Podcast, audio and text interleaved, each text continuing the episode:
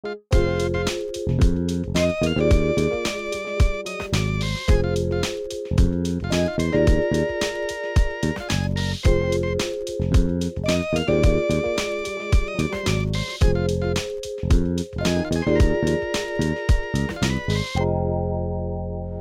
up a series on marriage that's kind of overlapping with our summer community group uh, topic.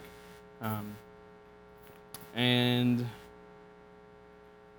last week we looked at a text that uh, dealt a lot with, with the role of the husband. Tonight we'll look at one that deals a lot with the role of the wife.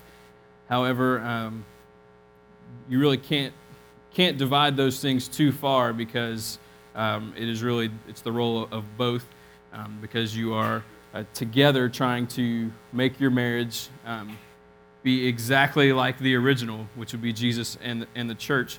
You're trying to work toward um, what would really be a return to the Garden of, of Eden.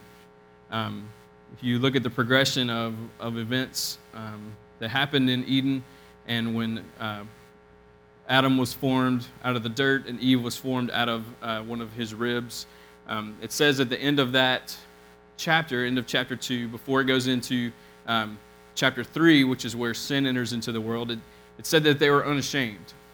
It says that they had nothing to hide from each other, uh, they had nothing to hide from the Lord.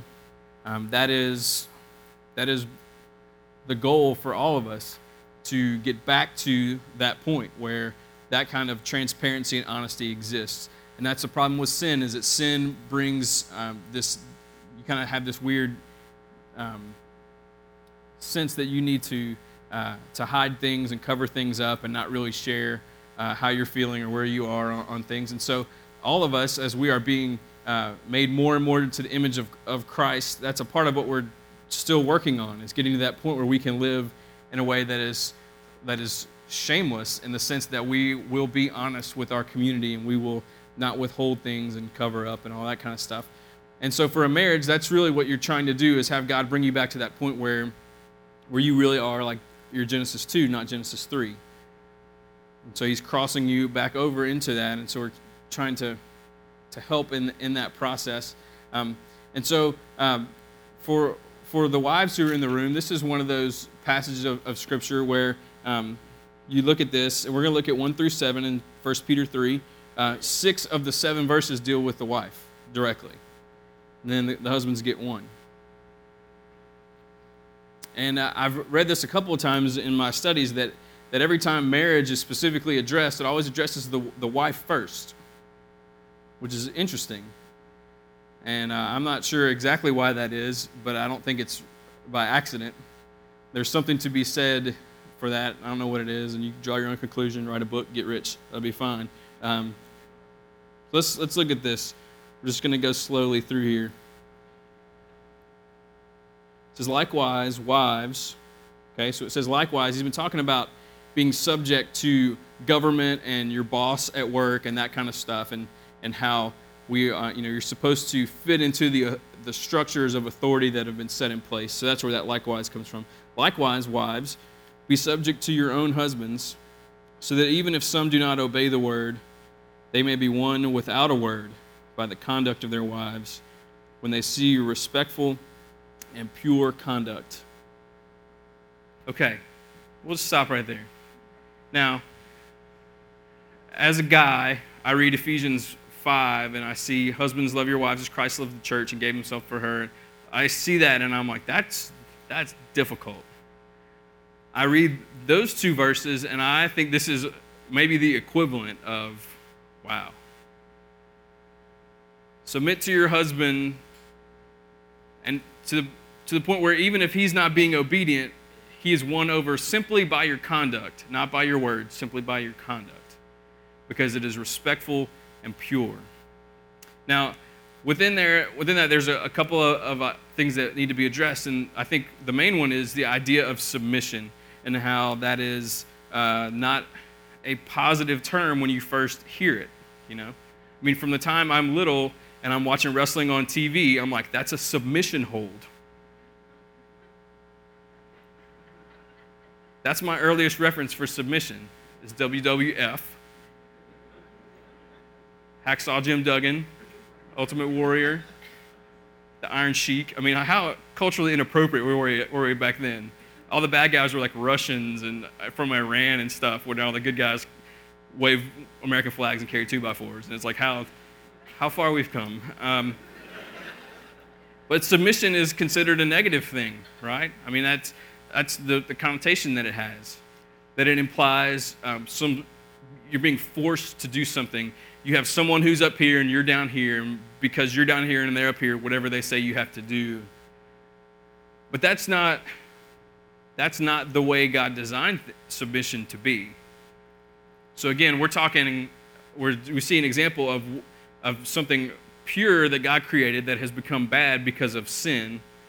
And now He is the one trying, or he's the one that is redeeming it and bringing us back to that original thing. So we're going from Genesis 3 back to Genesis 2. That's where He's taken us to where, from an unhealthy view of submission to a biblical, God written definition of what submission is.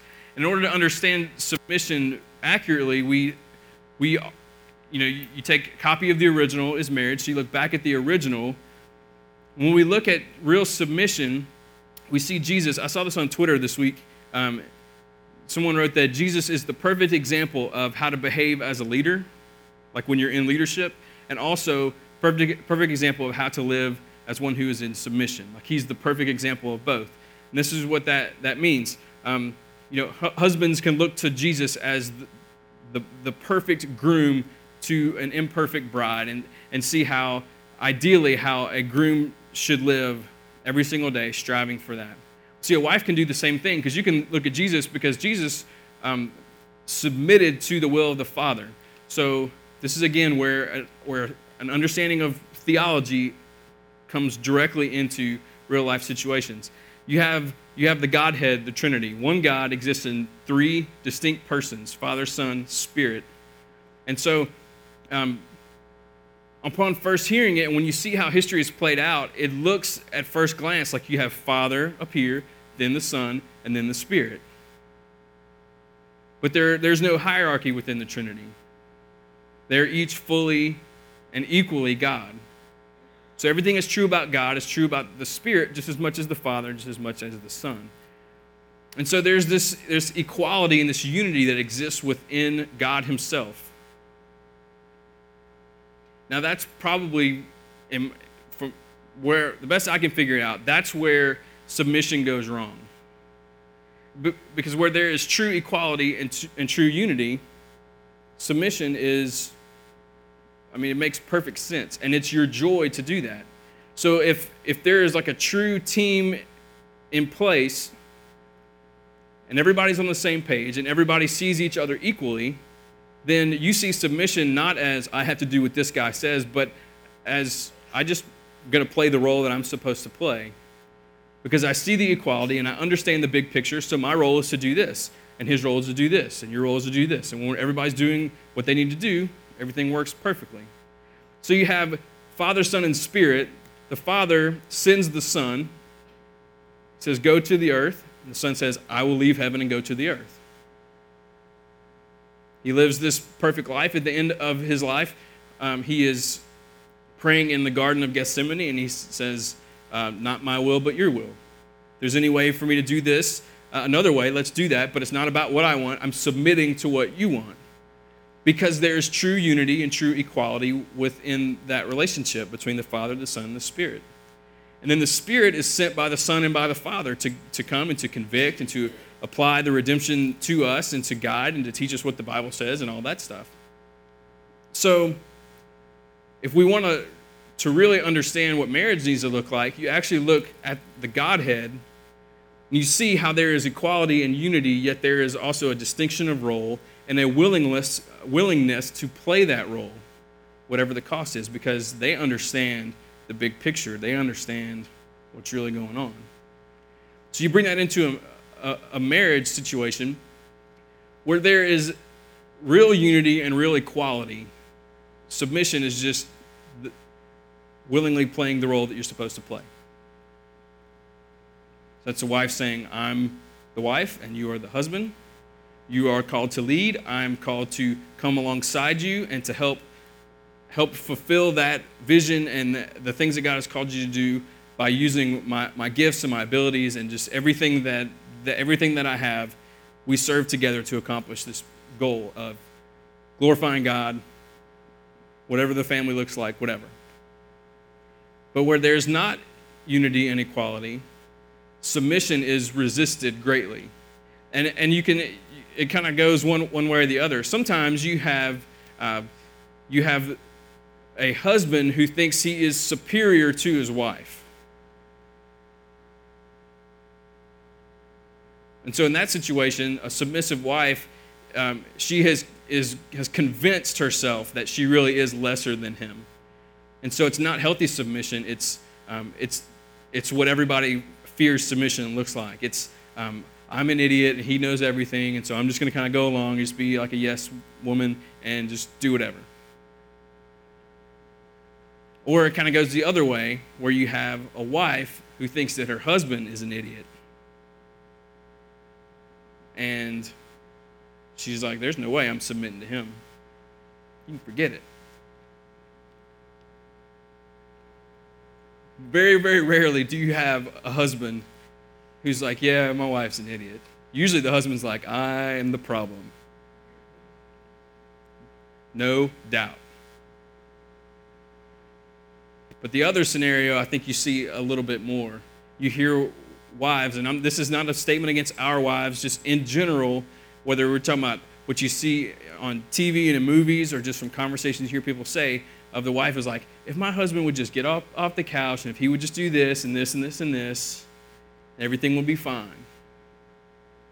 And it's blame, blame, blame, blame. And what is actually happening is there, you're just proving there is no equality and unity because you think you're better than him.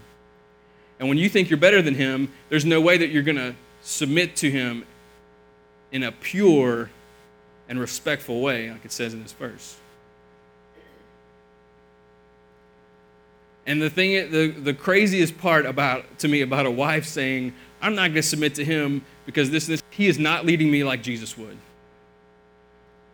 And the, the crazy part about that is none of us submit willingly to Jesus.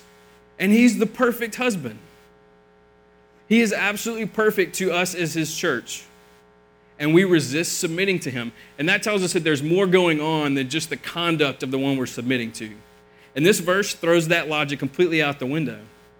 Says you cannot sit there and blame your husband for the fact that you don't really want to submit to him. That's your issue. That's in here. And that's up here. And that's a part of the redemption that Jesus provided on the cross is for him to put that back in its right place.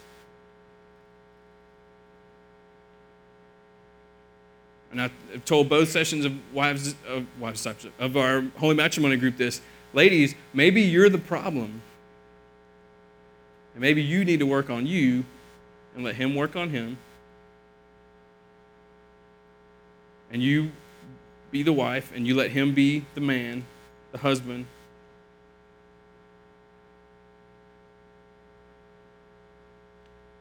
Now, I know that's not a comfortable thing to think about. Wives are untouchable, right? I think that there are probably wives among us here who would eh, willingly admit there are plenty of, of issues in our marriage where I'm the problem. And this verse gives you the solution.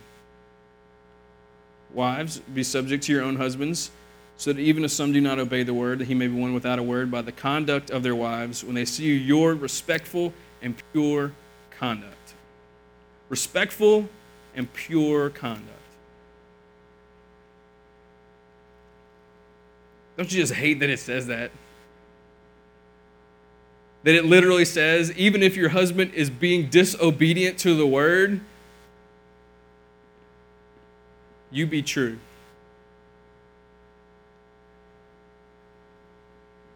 You don't get off the hook because your husband's not pulling his own weight, because he's not being Jesus. Now, let me quickly put to the side a couple of things. If, if you're talking about abuse, this is not a well, you need to hang in there and be abused verse, okay? So we'll put that situation to the side. If there's substance abuse in your house, that's something else to, to talk about. Um, if you are married to someone who is not a Christian, who is not a redeemed believer in Christ, then that will put that one over here too. And those are all conversations that I would love to have with you or anybody that you know that's in that situation because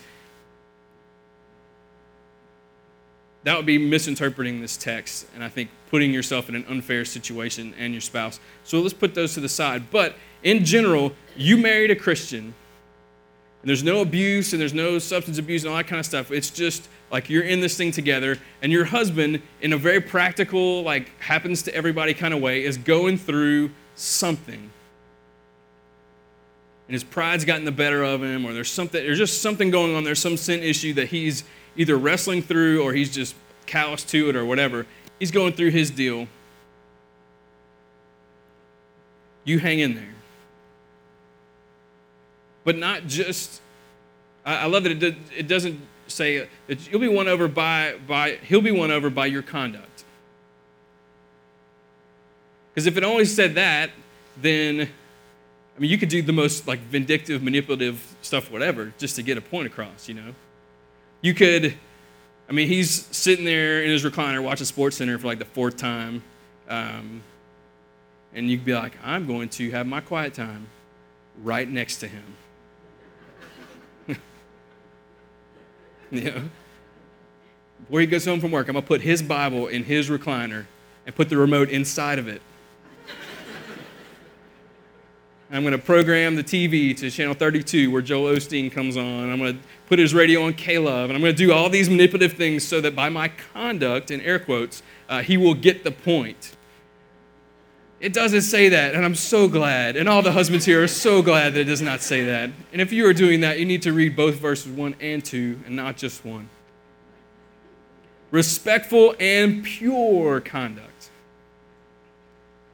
Respectful, okay? That, I mean, we talk about this in our group. like, what are examples of respectful conduct? And it's basically like just not disrespectful conduct.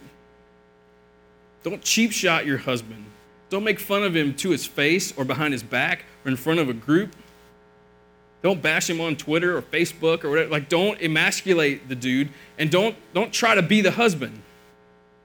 Respect the fact that he has this huge calling on him, just like you do and respect the fact that, that he has the mantle of Christ, that expectation on him. And so, as you are respectfully acting toward him, there's also a purity there in your motive. That you're not nagging at him and you're not being manipulative and you're not trying to twist things around and you're not catching an attitude about it and there's just a purity in your in just the own way that you handle yourself to the point, like this verse says, I mean, where the implication here is that God will use your pure and respectful conduct to bring about change in your husband's life. It doesn't say that you can't use your words, but it says that you really, you, your conduct is so pure and so respectful, you wouldn't even have to. And we've all been in those situations before where we're, we aren't where we should be. Then you're, you're around somebody who is exactly where they need to be. And at first you bow up and you're like, oh, I hate that person. And they're so happy and so whatever. And then like two seconds later, you're like, that's, that's the life that I want. And so within the context of marriage, wives, you make sure that your conduct is pure and respectful. And let the Lord deal with your husband. Because if he's a Christian, he has Christ in him and he has been sent the Spirit as well. And that those are the voices he needs to be listening to. Now, husbands, I think you need to communicate with your wife when you're going through stuff. And see, the, the application of those verses to me, in my opinion, for a husband would basically be um, to make one of your desires for your wife to never have that kind of conflict.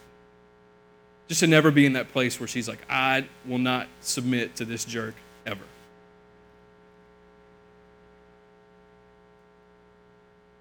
Because we've all been in situations before where someone in authority over us has been incompetent. We've all had a boss that was Michael Scott, you know, you're like, I can't believe this guy's my boss. We've all had a coach who was, was like that, a teacher who was like that. We've all had someone in authority over us who just wasn't, it's not the kind of situation you want to be in when you're the one having to do what they say. And while I 100% believe in the equality of a husband and wife, and you're standing before the Lord and your identity, I just believe that you're just called to different things. As a husband, your desire, a part of your desire as a husband should be just never, ever have your wife hesitate for a second about following your leadership because she sees your life. And when you're struggling, you let her in on the struggle. You don't hide it from her, you don't lie to her, you don't push her away. But wives, that um, I, I, read somewhere, and there was a sermon that was referencing Proverbs 31 where it talks about the, the husband trusting in the heart of his wife. That openness comes the more the husband trusts the wife, the more you're going from Genesis 3 back to Genesis 2 of being unashamed. So submit to your own husbands, so that even if some do not obey the word, they may be won without a word by the conduct of their wives when they see your respectful and pure conduct. Jesus submitted because there is equality. So if there is inequality in the, the way either spouse perceives each other and handles each other, then you need to talk to each other about that. There must be unity and equality for there to be true submission and headship. Otherwise, it gets all out of whack. We're trying to let Jesus bring things back to where they need to be. Let's look at the next, look at the next couple of verses. Do not let your adorning be external, the braiding of hair and the putting on of gold jewelry or the clothing you wear, but let your adorning be the hidden person of the heart, with the imperishable beauty of a gentle and quiet spirit, which in God's sight is very precious. Okay, now, uh, this is not saying, ladies, you should look like a troll all the time. all right. It may say that in the message translation. I, don't, I haven't checked it. I'm not sure. It's pretty, pretty loose. Um, what this is what this is saying is when you consider the kind of adorning that you want in your life, you don't let the external stuff define you. And I mean, what a what a theme of, of our church, you know and not just our church, but lots of churches are, are starting to realize, like, wow, this focus on the external has gotten way out of hand. And all throughout the Bible, God is pointing us toward the inside. I mean, we sang a song about it tonight. Inside out living, inside out transformation. It's not behavior modification, it's starting with the root issues of the heart and letting God remove those lies and replace it with truth, and that transforms our behavior. I mean, everything that we talk about works that way. So here Peter is writing, and I mean, the, he's talking about you know submission and winning your husband over and pure and excellent conduct, and he jumps to like sort of like not really materialism, but like all this external stuff. And what's interesting is that here you are in the first century, and women have issues with placing too much importance on how they look. Crazy. Not a new problem. I do think that you know, culture and magazines and movies and all that stuff may, maybe make it worse, but this is not original with, you know, us. Just don't let the outside stuff define you, but you be defined by what's happening on the inside. Look at the, the words he chooses to use. Let your adorning be the hidden person of the heart.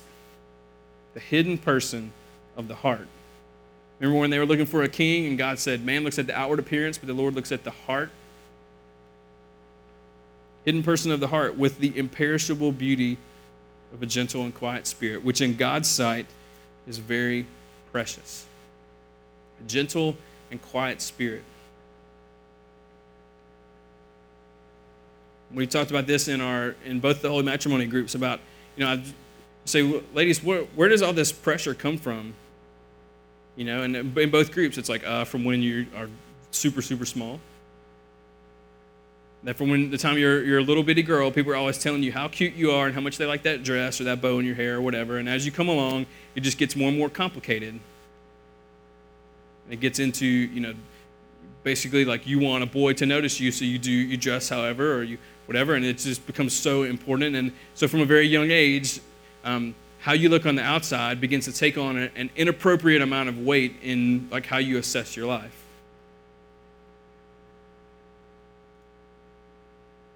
And that, I mean, that stinks. It, it does. And, but that's, I mean, Jesus is redeeming that too. So here he's saying, okay, um, when, you know, when he, to use the word adorning, I mean, that's, that's intentional. Adorning is like what you do on purpose.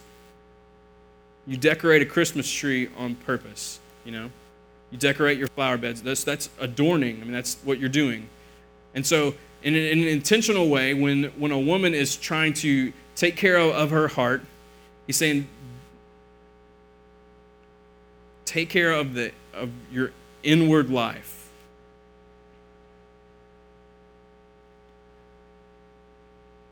And I think that's one of the one of the, the things that I've kind of circled around a lot in, in the last year is just letting things like reach an appropriate level that's supposed to in life, you know. And I know I've said this before that, you know, when when someone says, "Hey, you know, I like that shirt," it should, if it's supposed to hit a three, let it hit a three or less.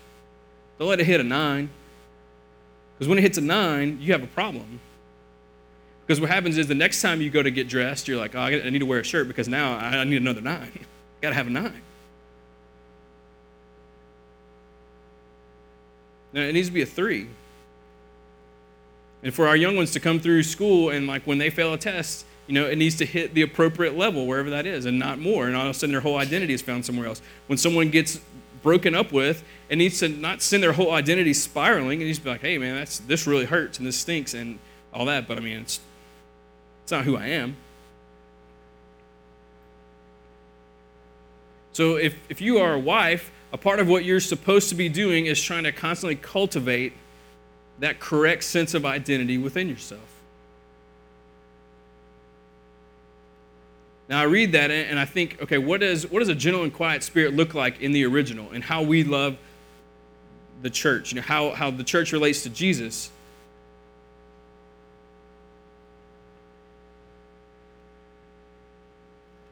I mean, honestly, like what we do on Sunday nights is is so much of what a gentle and quiet spirit looks like for how, how we relate to him. There's a respect for his presence, there's a, an appreciation that, that we show. When, when we are where we need to be, we interact with him rightly, as opposed to where you're not where you are where you need to be, you haven't been abiding, all that kind of stuff, and then it's it's just music, it's just a guy up there talking, it's just whatever. It just doesn't really hit anywhere. So this says that, that wives should be constantly taking care of their hearts and letting God be the one to guard that. And that needs to be an, an incredibly important investment to you, ladies. And that your wardrobe or what you drive or how much you make at your job or, or how many kids you have and if your kids are good or bad in public and like all these different things that they need to be hitting appropriate levels. And if they are spiking in these different situations, and then you're ignoring the internal person of the heart, and th- some things are out of whack, and the wheels are going to come off.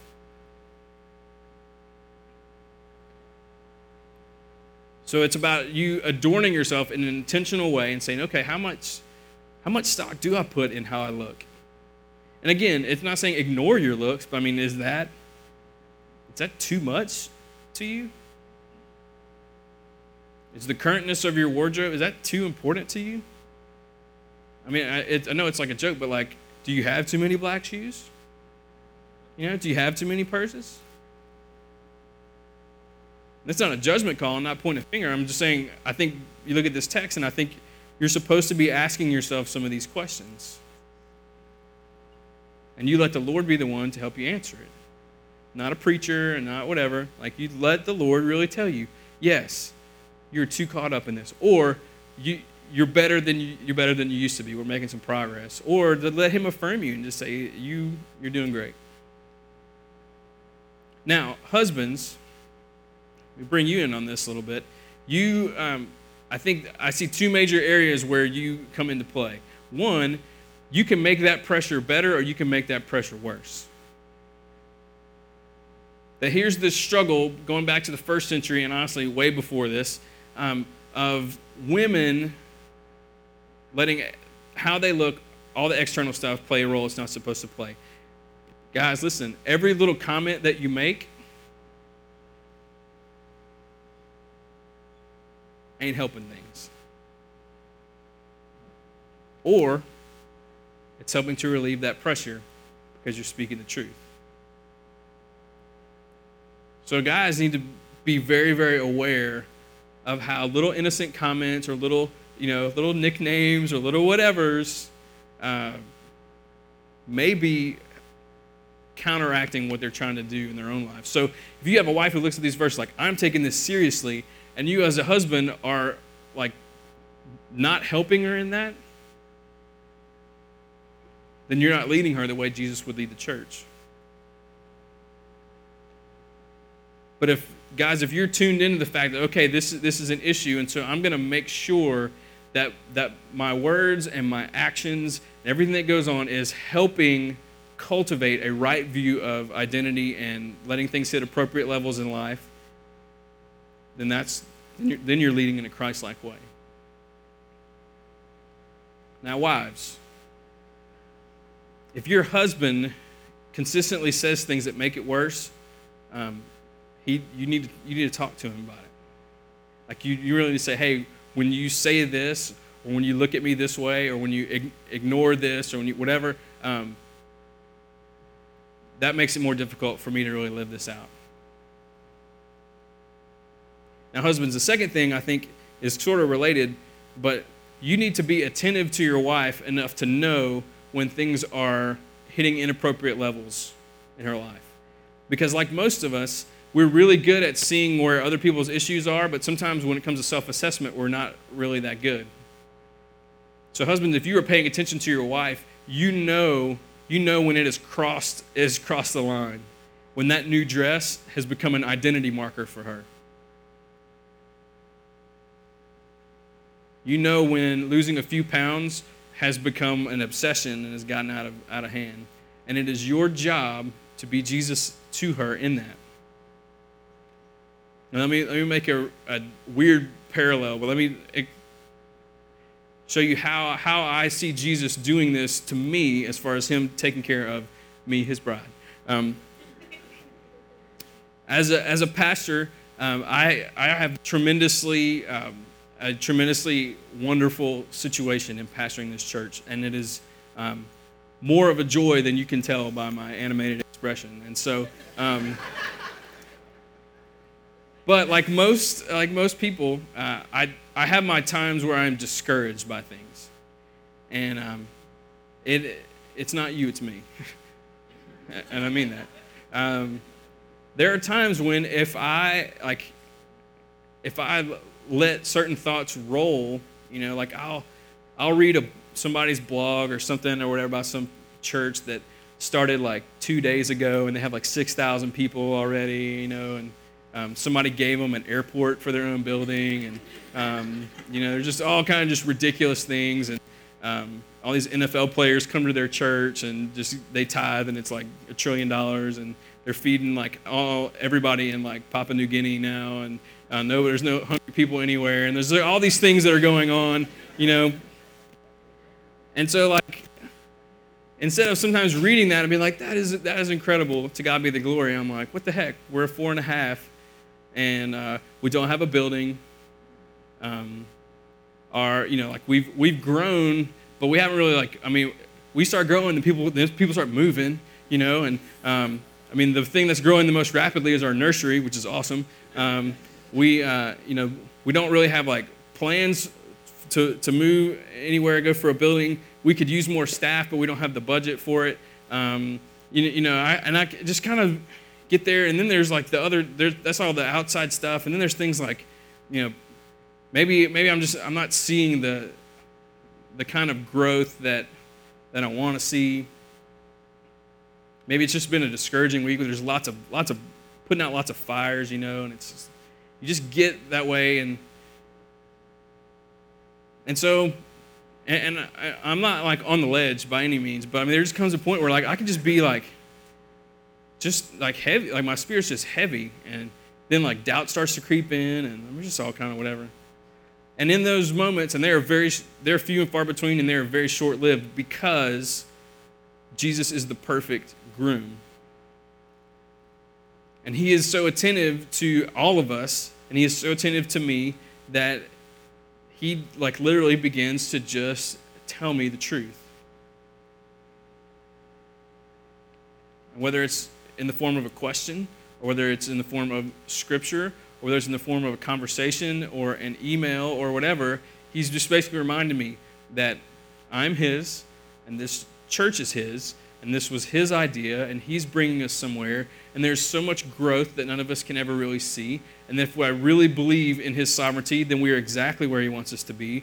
That the, the we don't have a building which means like almost like 95% of our budget goes toward ministry and uh, and that's awesome. And then all of our needs are met, and then we've never been a homeless church. And um, I mean, there's just, I mean, he just just affirms and affirms and affirms and begins to show evidence of grace in people's lives. And the next thing I know, that short-lived moment, those little little period of insecurity has it's now in the past.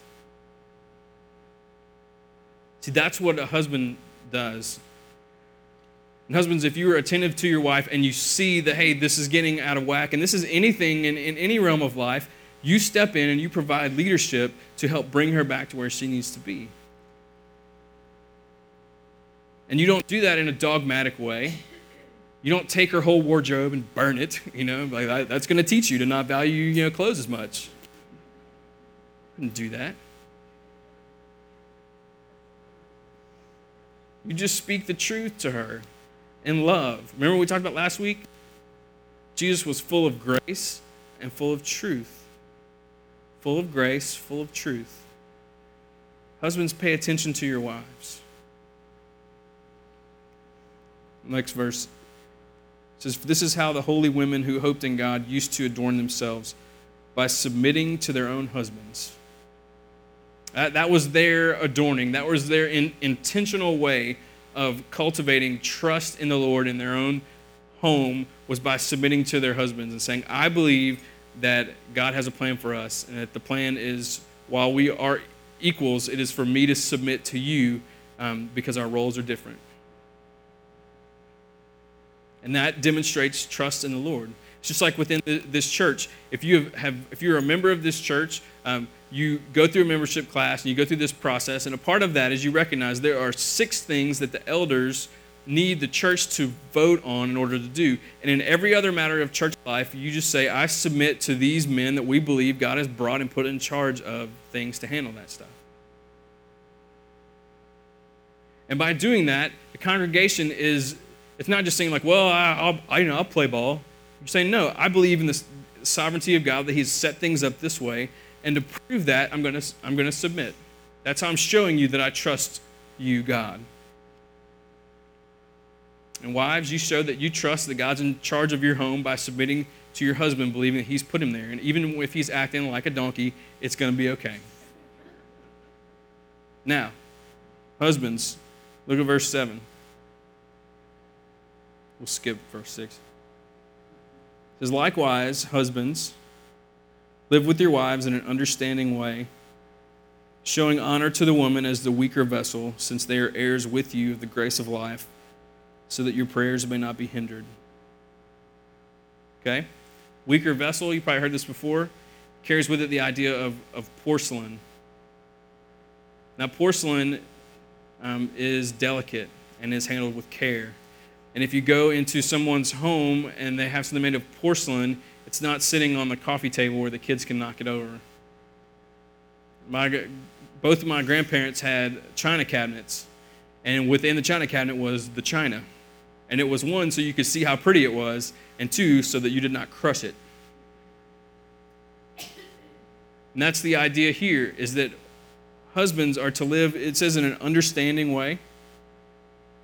It also means considerate. Understanding also means considerate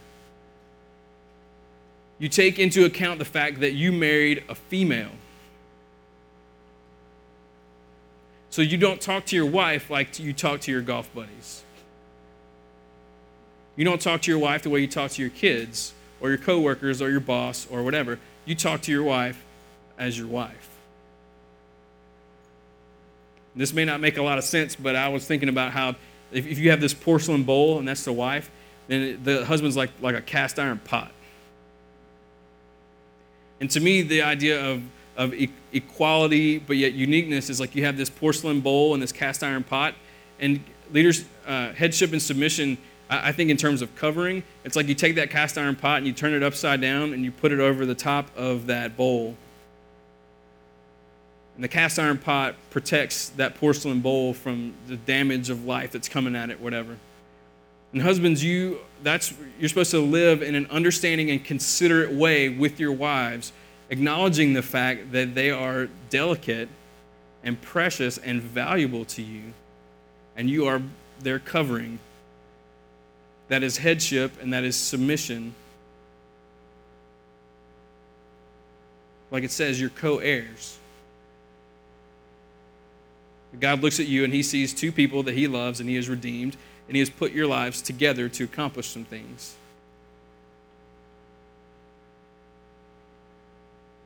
So, husbands, live in a considerate way. And if you look back at Jesus in the church, I mean, both of our groups, we talked about this. I mean, all the ways that Jesus is considerate of us.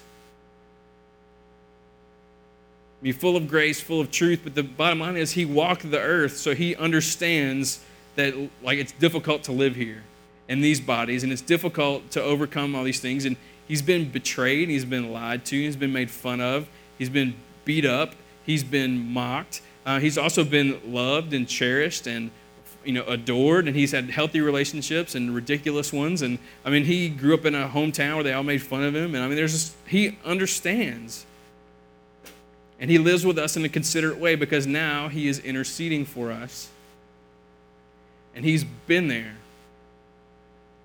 there's song that said, He's already been where you're going. And husbands, that's how you live with your wives in an understanding and considerate way. You understand pressure, you understand responsibility, you understand trying to abide, you understand what all that's like.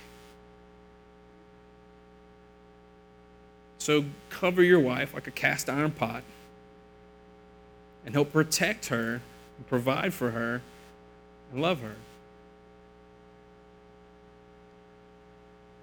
And really, all this comes down to, for me, is the, the more we understand the, the gospel, like we understand God and humanity and how like all that stuff has worked, the, the more relationships on earth make a whole lot of sense. Whether it's a marriage or just living in community together or whatever. The more we really get who He is, it'll just continue to change and change and change how we relate to each other. Let me, let me pray for us.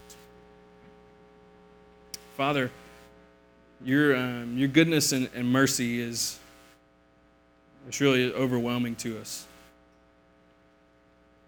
What a challenge for all the married couples here to, to read these passages and to realize, you know, the, it's the high calling. It's so much more than a, some legal agreement and ceremony that you go through. That you're stepping into some very beautiful and precious roles. God, I pray that um, over these, these weeks, God, you'll use all these things to, to stir up a healthy drive in our marriages. That there will be no condemnation, there'll be no, no guilt or heaviness that comes away, but just a healthy sense of challenge. And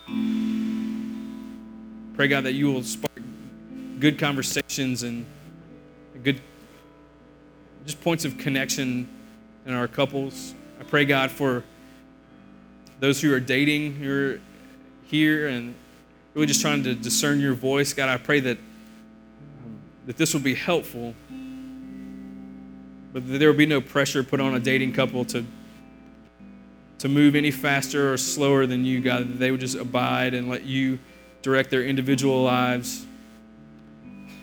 And God, for the for those of us who are single, I gotta pray that you would both give us a vision for, for really what, what could be for our lives one day. Just readjust the kind of standards that we have or whatever it is you want to do there. But at the same time, I pray that you would show us how to support our married friends in a, in a more understanding way. God, that this would just connect our community together and um, just in very unique and, and powerful ways.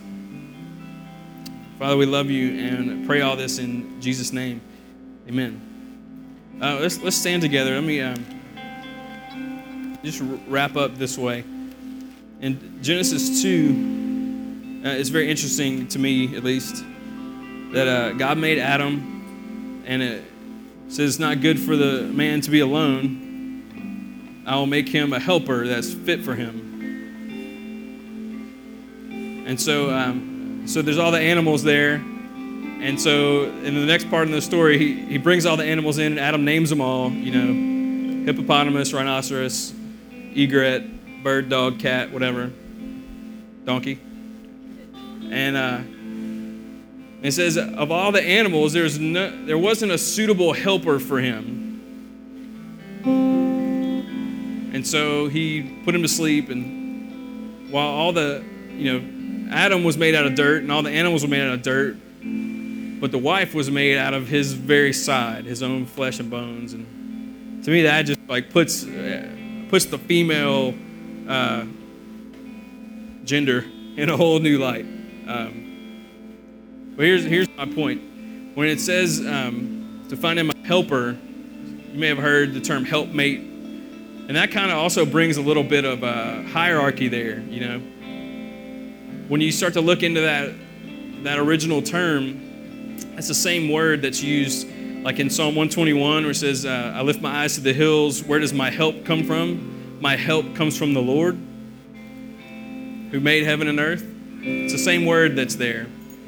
And uh, in the New Testament, the Holy Spirit's called the helper. Um, here's, here's where I think it all comes, comes down to. You have Adam, and on the earth, God had called him to do certain things.